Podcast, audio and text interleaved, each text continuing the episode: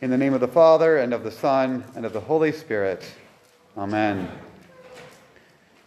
Jesus himself is our heavenly bridegroom.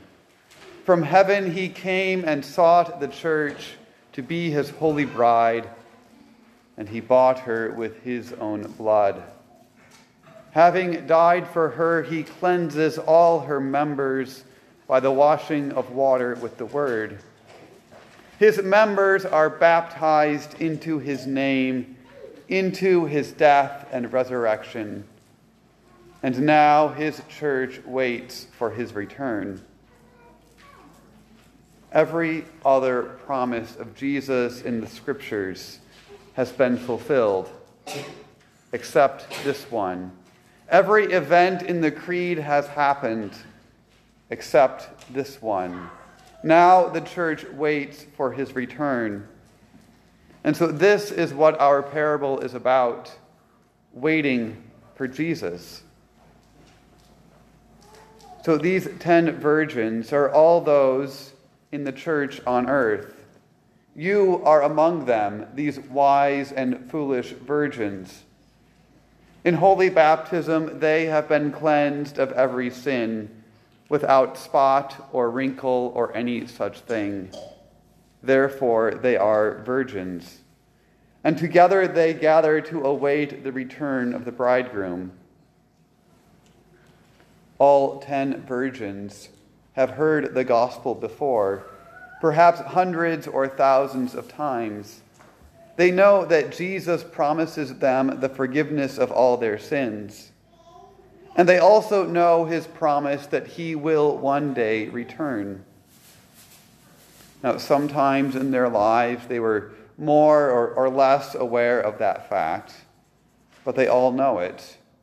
And now all ten have gone out to meet the bridegroom.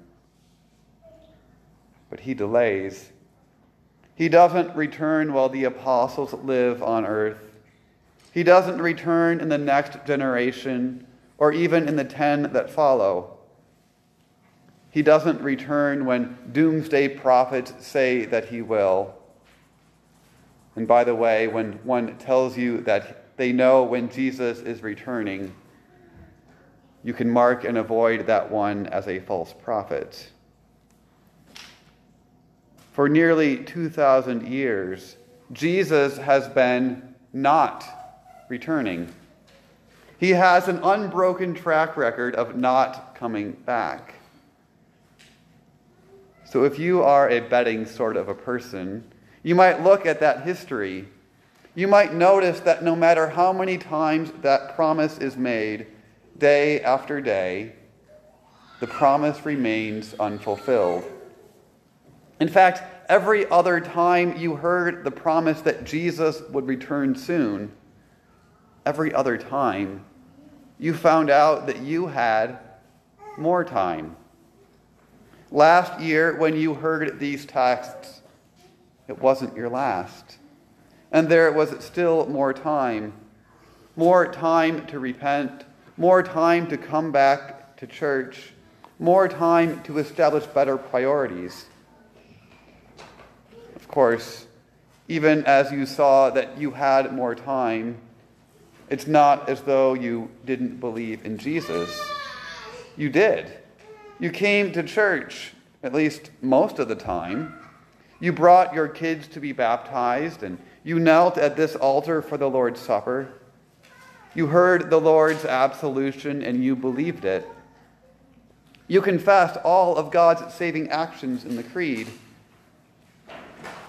But when it came to the promise that Jesus' return was coming soon, you found it harder to believe. You do believe and confess that Jesus will return, but living every day thinking that Jesus could return at any moment could be kind of exhausting. And you know that this thought does not occupy your mind in the way that it should. This seems to be how these foolish virgins think. Remember that the foolish virgins are also in church. They sit in these pews, They sing the same hymns. They confess the same creed. They eat and drink the same body and blood of Jesus. But when it comes to the return of Jesus, they always think they have more time. And as we have heard thus far in their lives, the foolish ones have been right. So they believe that when the cry goes out, there will be another opportunity. Sometimes they take the call seriously, like when something bad happens, or I suppose if nothing else important is happening on Sunday morning, then they can come to God's house and, and hear his promises. And perhaps you even find yourself feeling like this a little at times. And those whom Peter described in last Sunday's epistle sound almost reasonable. They will say, Where is the promise of his coming? For ever since the fathers fell asleep, all things are continuing as they were from the beginning of creation. In other words, they have looked at the bridegroom's delay, and it has taught them that they can wait. It's not important enough to merit their attention. But those who speak this way, Peter says, are scoffers. Or, in the language of today's text, fools. Now, like the sheep and the goats from last week, the virgins are divided. Some are wise and some are foolish. By this, Jesus tells us that the difference between these virgins isn't the amount of oil that they have, but whether they have wisdom. The fools don't bring extra oil because they don't have wisdom. They haven't taken to heart the scripture that says, the fear of the Lord is the beginning of wisdom. In other words, they lack faith. They do not fear, love, and trust in God above all things. For the fool says in his heart, There is no God. Now, you and I cannot see someone else's faith. Can't really, in a way, even see our own. Only God can do that. But let us see what happens with these virgins, both wise and foolish. Consider how they behave and their end. All the virgins await the bridegroom. But, their, but the wait was long, longer than their lamps could burn, longer than they could remain awake. He delays Actually, you should probably note that the translation in your bulletin is wrong. The text doesn't say that the bridegroom was delayed, but that he delays. It is his own action. It is, as we heard last Sunday, the Lord is not slow to fulfill his promise, but is patient toward you, not wishing that any should perish, but that all should reach repentance. You see, the Lord himself delays because he wants his preaching to go out. He wants the whole world to hear the proclamation of his gospel that he has shed his blood for every person, that all is ready, that there is still room even now. In other words, Jesus delays because of his love for fallen humanity. Jesus is giving more, is giving more time to your loved ones and friends who don't know him, more time for them to hear his gospel because he loves them. He wants them in heaven with him, and he will delay his return to give them every possible moment to repent. Now, there's different ways that one might take this text, and uh, perhaps you could understand death as sleep. Um, but I'm going to go a, a slightly different direction here. That I think something dangerous has happened to the virgins while the bridegroom delays. Because while they're waiting, they all become sleepy. and go to sleep.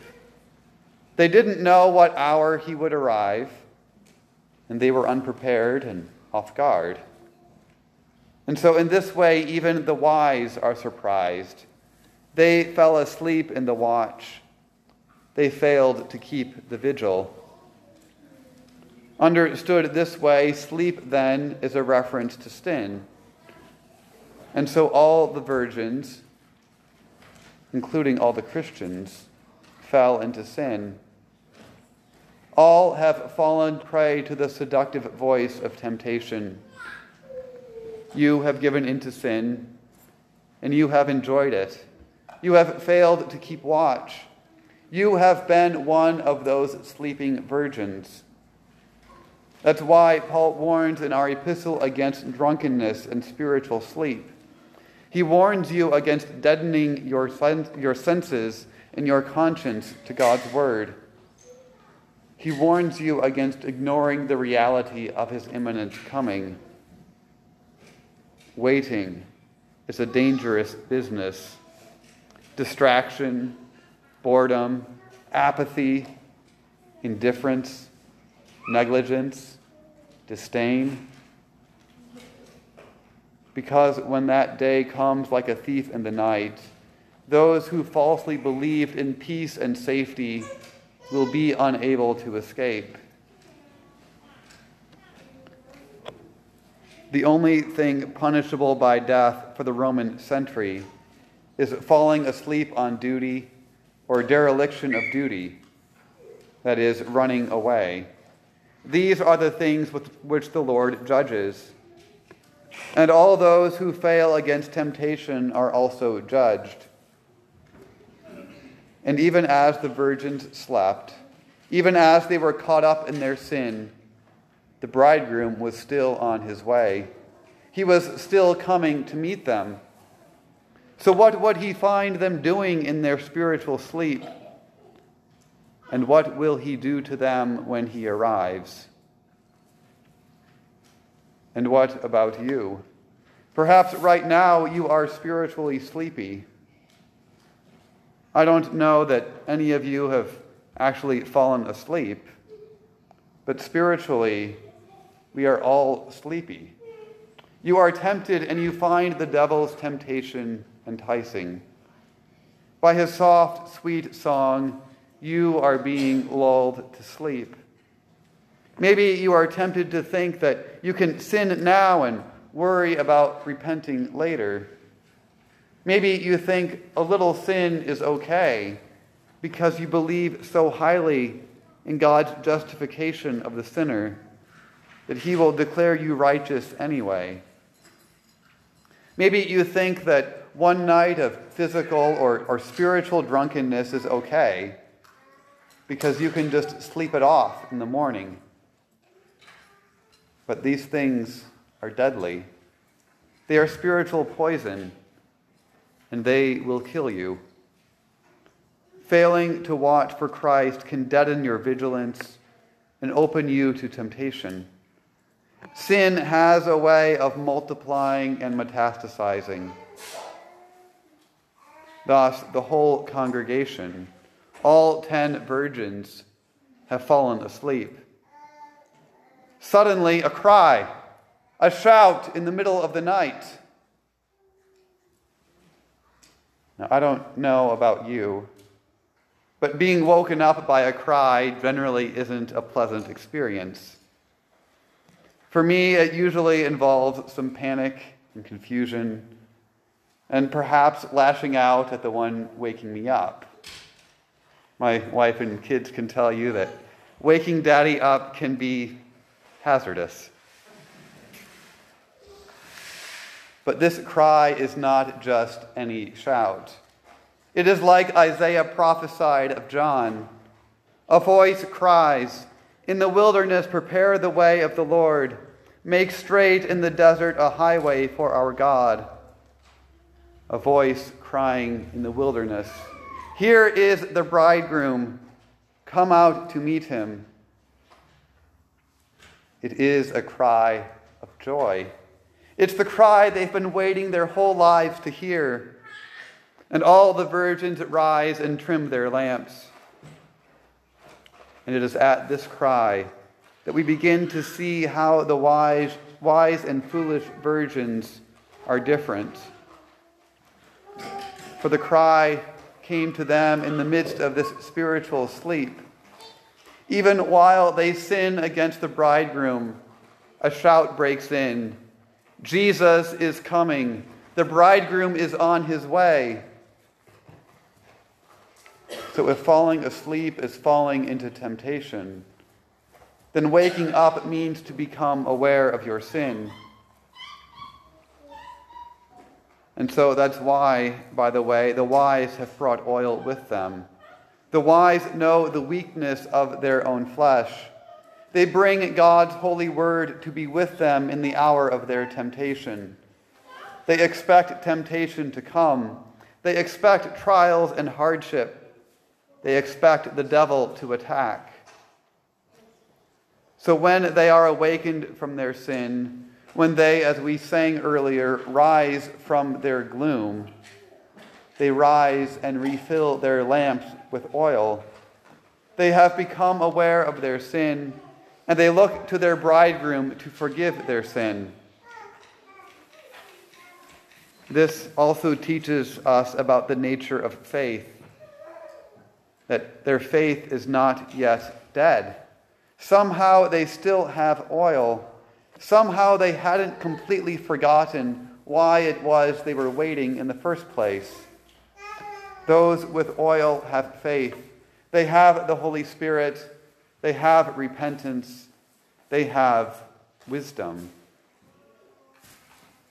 Thus, we see what faith is. Faith isn't an outward appearance of good works.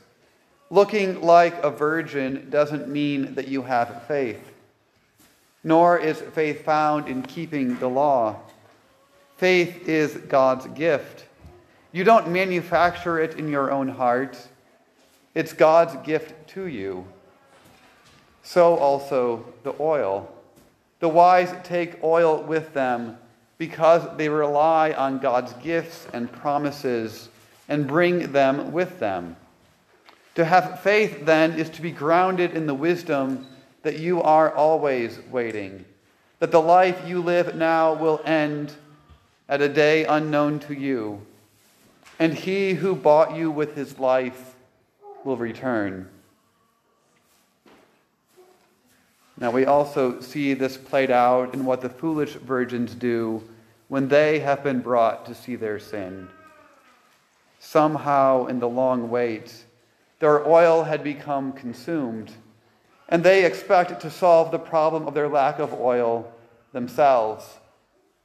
They think they can get worthiness from the wise and that it can be shared.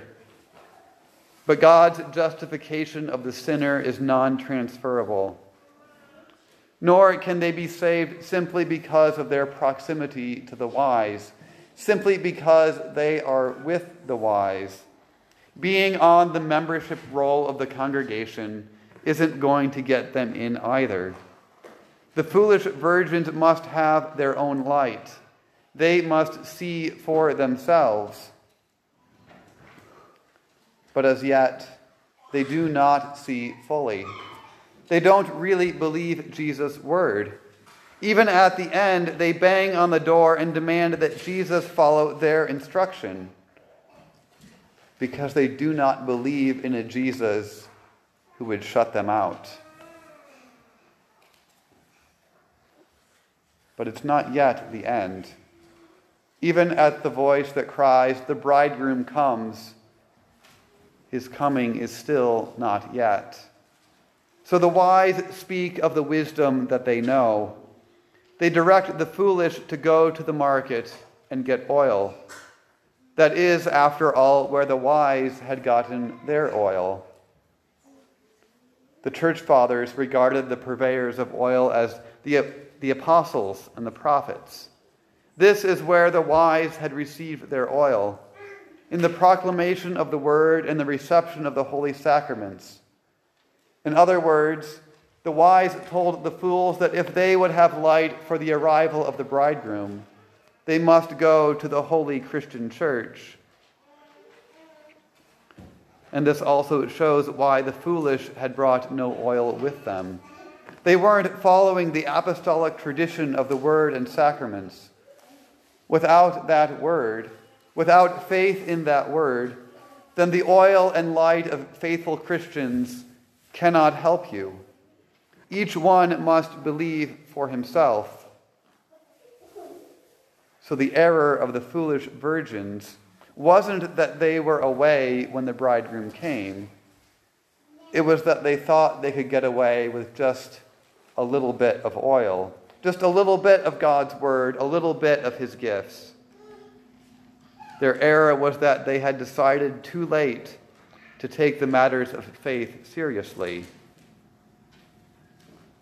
Now, when the bridegroom finally comes, there is no time for deathbed repentance.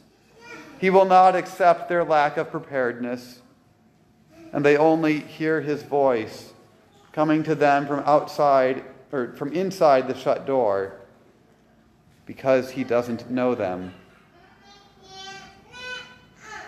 If Jesus isn't coming back, then you don't need to watch. You don't need to take things seriously. You don't need to be aware of these spiritual realities. But if Jesus is coming back, then it's time to heed his warning. So then, what about you gathered here? Where are you in this parable? And in what, in what part of the story is the church today? We could say, in a way, that we are at the time when the wise and foolish are gathered together to wait for the bridegroom. We could also say that we are at the time of the midnight cry. And do, not, do you not hear the voice crying to awaken you from your spiritual slumber?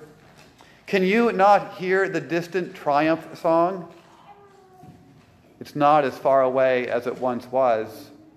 It's nearer now than when you first believed. Time grows ever shorter. For you do not know how much longer you have until your bridegroom returns. Jesus doesn't want you to join the foolish virgins and to suffer as they do. So straighten up and raise your head, because your redemption is drawing nigh. For now there is still an abundance of oil, and more than enough for all. Our world right now is plagued by supply chain shortages, but there is no shortage of this oil. And the bridegroom's return has not yet come. For even now he is present on altars throughout the world as he gives his body and blood. He is still calling and still inviting everyone to his feast. Though midnight may be fast approaching, there is still time. There is still room. And even now, as we wait, we watch our doctrine and contend for the truth of God's word. For he alone is and gives us true wisdom. So we strive to remain faithful to his wisdom the wisdom of repentance and faith, the wisdom that says salvation is found in Christ alone and in his sacrifice for us sinners. And although you may have fallen asleep and been less than faithful in your watching, Jesus loves you and has died for you, and he bids you to join him in his feast. So come again and receive these gifts of your Lord. The journey is too much for you. Come and receive the foretaste of the feast to come. Kneel here in faith and receive your bridegroom as he comes to you even now. His body placed into your body, his blood flowing in your veins. By this food, he prepares you for his coming again in glory. So fill your lamps in this place. Take courage, weary soul. Look forward to the joy that awaits you. He has promised, and He is faithful. And while you wait, He remains awake and prepares you for his coming then, by his coming even now. Amen. Come, Lord Jesus, come quickly. In the holy name of Jesus. Amen. The peace of God keep your hearts and minds in Christ Jesus our Lord. Amen.